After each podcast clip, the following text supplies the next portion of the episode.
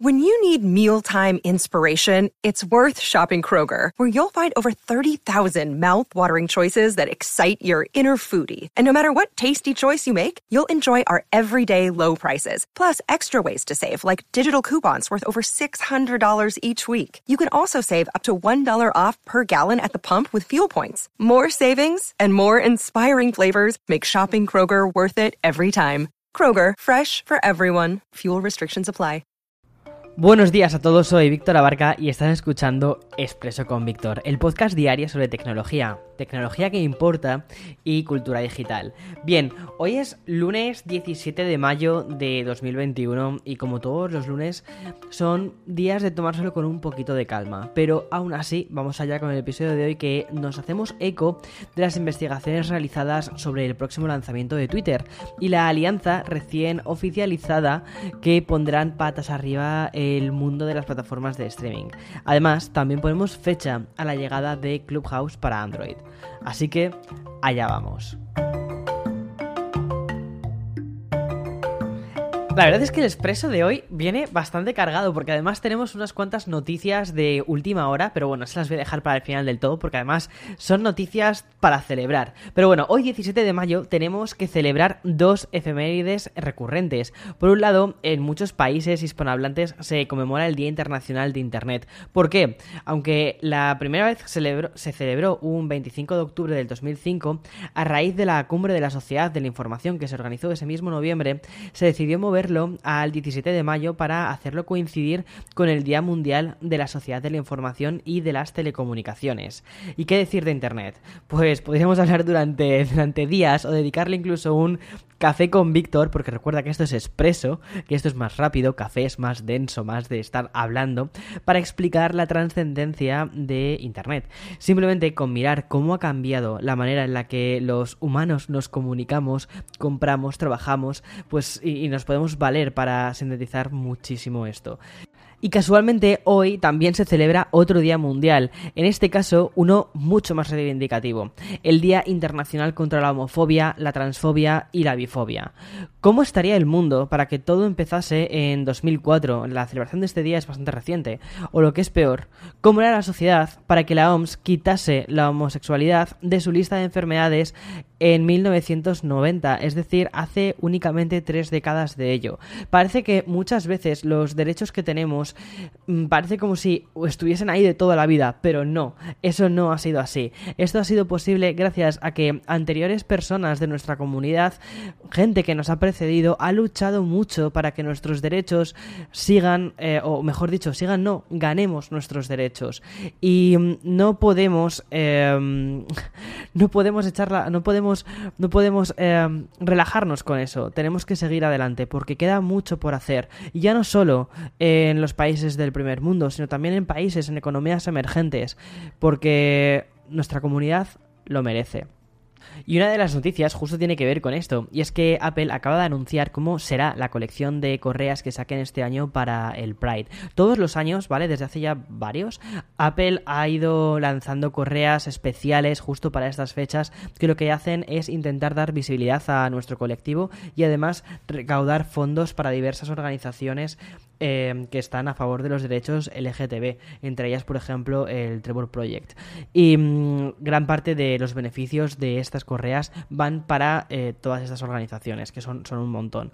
Bien, las correas de este año, personalmente tengo que decir que son muy bonitas, pero la que me ha parecido más bonita ha sido la, mm, la bandita que, mm, en la que no solo sale la bandera tradicional LGTB, sino que además han incluido dos líneas extra, una línea negra y otra marrón para celebrar las comunidades negra y también latina. Y por supuesto también han incluido tres nuevas líneas que son el azul clarito, rosa y blanco para celebrar y dar visibilidad a la comunidad trans y también a la no binaria. Pero mm, dejamos las reivindicaciones atrás y las efemérides para hablar de otras cosas que han ocurrido en el mundo de la tecnología durante este fin de semana. Aunque muchas de las cuestiones relacionadas con la cultura de Internet parecen pausarse el sábado y el domingo, siempre que llegamos al lunes hay cosas que contar. En este caso, una investigación que ha publicado The Verge y que ha llegado a todos los grandes medios. El Twitter te pago podría estar aquí. La información que nos llega gracias a la investigación de una reputada experta en aplicaciones que la plataforma de Jack Dorsey ya se encuentra trabajando en Twitter Blue, un servicio de suscripción que costaría 3 dólares al mes, que bueno, en concreto serían 2,99, y que incluiría funciones como la de deshacer tweets, aleluya, o coleccionar marcadores. La investigación también detalla que la plataforma está desarrollando un modelo de suscripción escalonada, algo que podría facilitar una experiencia premium a la carta. Las nuevas funciones exclusivas están presididas por la opción de Undo, que sería muy al estilo de Gmail, lo que Twitter permitiría que no es la edición de tweets tan demandada, sino un espacio de tiempo en el que podremos deshacer la publicación sin que ningún follower llegase a verlo. Es decir, tras darle al botón de tuitear aparecerá una especie de contador que estaría entre los 5 y los 30 segundos, en el que podremos deshacer la publicación si nos hemos arrepentido, o sea, si ya hemos hecho esa especie de, de tweet gritando y nos hemos sentido a gusto y nos hemos arrepentido, bueno, pues podemos eliminarlo o queremos eh, corregir algún error ortográfico. Las otras dos opciones que detalla la investigación hablan de una opción llamada colecciones, que nos dejaría guardar tweets y organizarlos por carpetas dependiendo del contenido. Por último, la opción de crear y compartir una newsletter. Hay que recordar que la plataforma lleva un tiempo en constante evolución e intentando dar con la tecla que le vuelva a situar como la red social donde vivíamos felices en 2010. Entre las últimas novedades quiero destacar la adquisición de Scroll, que es el servicio de suscripción que permite por 5 dólares mensuales eliminar los anuncios que aparecen en tu timeline. Por cierto, aunque The Verge se puso en contacto con Twitter a raíz de la publicación de de investigación, la compañía no ha querido ni confirmar ni desmentir nada. Bien, ya sabes que no soy muy fan de los cotilleos ni de los rumores, pero cuando una investigación tiene la firma de Bloomberg, no solo nos queda atender y comprender que estamos ante algo inminente, y esto es lo que, lo que ha sucedido. Tal y como fue avanzado por el medio norteamericano especializado en cultura tech, se ha confirmado una fusión que puede cambiar el paradigma de la industria audiovisual y también del streaming.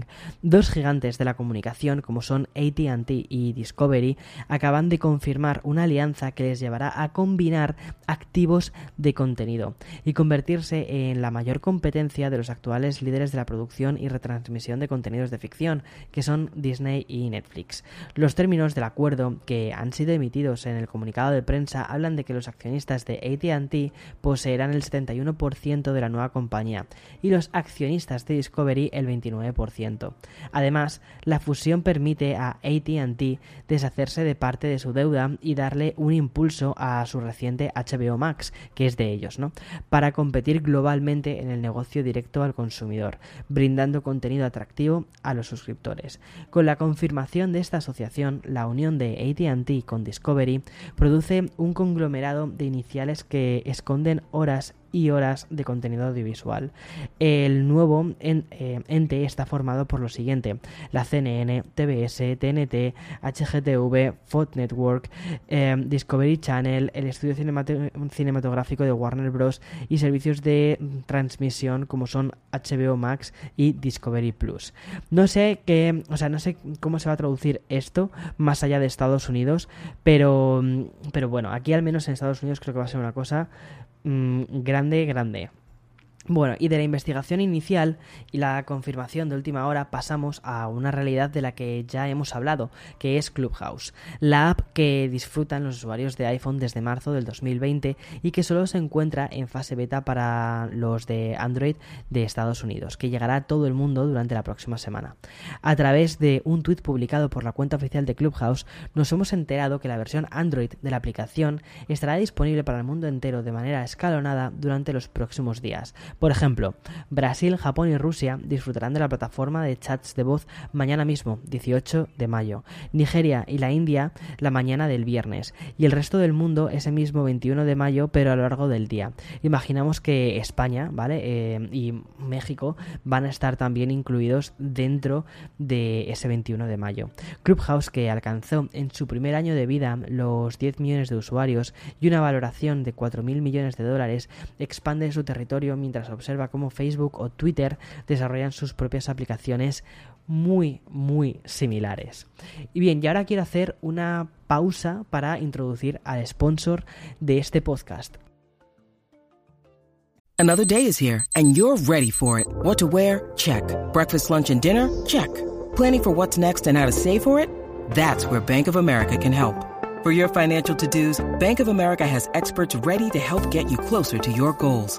Get started at one of our local financial centers or 24-7 in our mobile banking app. Find a location near you at bankofamerica.com slash talk to us. What would you like the power to do? Mobile banking requires downloading the app and is only available for select devices. Message and data rates may apply. Bank of America and a member FDIC. Bien, tengo todavía un par de noticias más que contarte, ¿vale? La primera ha sido una ultra reciente que además ha venido a confirmarnos Apple hoy, que ha sido que redoble de tambores Vale, todos los suscriptores de Apple Music, ¿vale? Vamos a contar a partir de junio, todavía no hay una fecha exacta, yo imagino que esto será un poquito después de la World Developers Conference, una nueva calidad de audio en nuestro servicio de Apple Music. Primero vamos a contar con Spatial Audio, ¿vale? Que es como una especie de sonido 360 en aquellos dispositivos compatibles, como por ejemplo son los, los AirPod Max. Y um, además esto va a estar unido a um, Dolby Atmos que ya lo que va a hacer es dar una calidad y una sensación de inmersión dentro de la música que va a ser alucinante. Varios Mm, músicos, como, entre ellos J Balvin, están, vamos, encantados con la idea y de hecho se han sumado a este proyecto. Y mm, luego, ¿qué es lo que va a suceder con el resto del catálogo? Bueno, pues que vamos a tener streaming que, mm, como ellos lo llaman, eh, lossless em, audio, que significa audio sin pérdida de calidad, que va a ser pues muy parecido al que, al que pudiéramos tener, por ejemplo, reproduciendo un CD de música directamente. Ya sabes que muchas veces cuando estás escuchando música, em, la calidad de audio baja baja, un poquito en estos servicios de streaming porque tienen compresión. Pues bueno, esto sería audio sin compresión. Muy al estilo de Tidal. Lo que pasa es que Tidal, el formato hi-fi que tiene Tidal, eh, cuesta 19,99 dólares al mes por persona. Y Apple lo que va a hacer es traer este sonido hi-fi sin subir la suscripción mensual. Es decir, por 9,99 seguiremos teniendo este sonido de altísima calidad.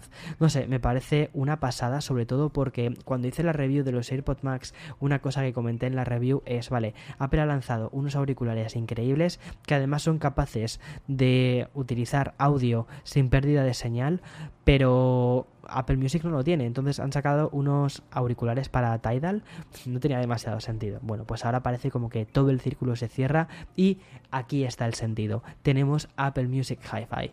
No sé, estoy súper emocionado con eso. Pero bueno, toca acabar el día, acabar este expreso de hoy viajando a la India. Mm, un buen sabor de café indio, ¿no? ¿Y por qué? Básicamente porque Amazon ha escogido este país para probar una nueva plataforma donde ofrecer un servicio de vídeos gratuitos. Igual que hace con IMDB, eh, TV, en este caso Mini TV, estará siendo lanzada en India y parece que mm, parece una respuesta a sites como por ejemplo Flickart. ¿Y qué ofrece esta nueva división de la compañía dirigida por Jeff Bezos? Pues bien, una combinación de contenido audio visual antiguo e ideado para otras plataformas como la propia YouTube. Mini TV, que ya está disponible a través de la aplicación de Android en India, llegará también a iOS y la web en los próximos meses. La compañía no dijo si el servicio llegaría a otros países en el futuro, pero rima con el auge de este tipo de plataformas como son Tubi, The Fox o Peacock. En fin, hasta aquí el café de hoy. Ha sido un poquitín más largo, más que casi un expreso, ha sido como un double expreso, pero es que había tantísimas cosas que quería contarte que, en fin, espero que te haya gustado. Ya tenemos eh, las baterías del lunes recargadas, así que Mm, aprovecha para todo lo que te quede de lunes, que mañana vamos a tener un montón de cosas, un montón de, de historias seguro. Así que, venga, hasta mañana. Chao, chao.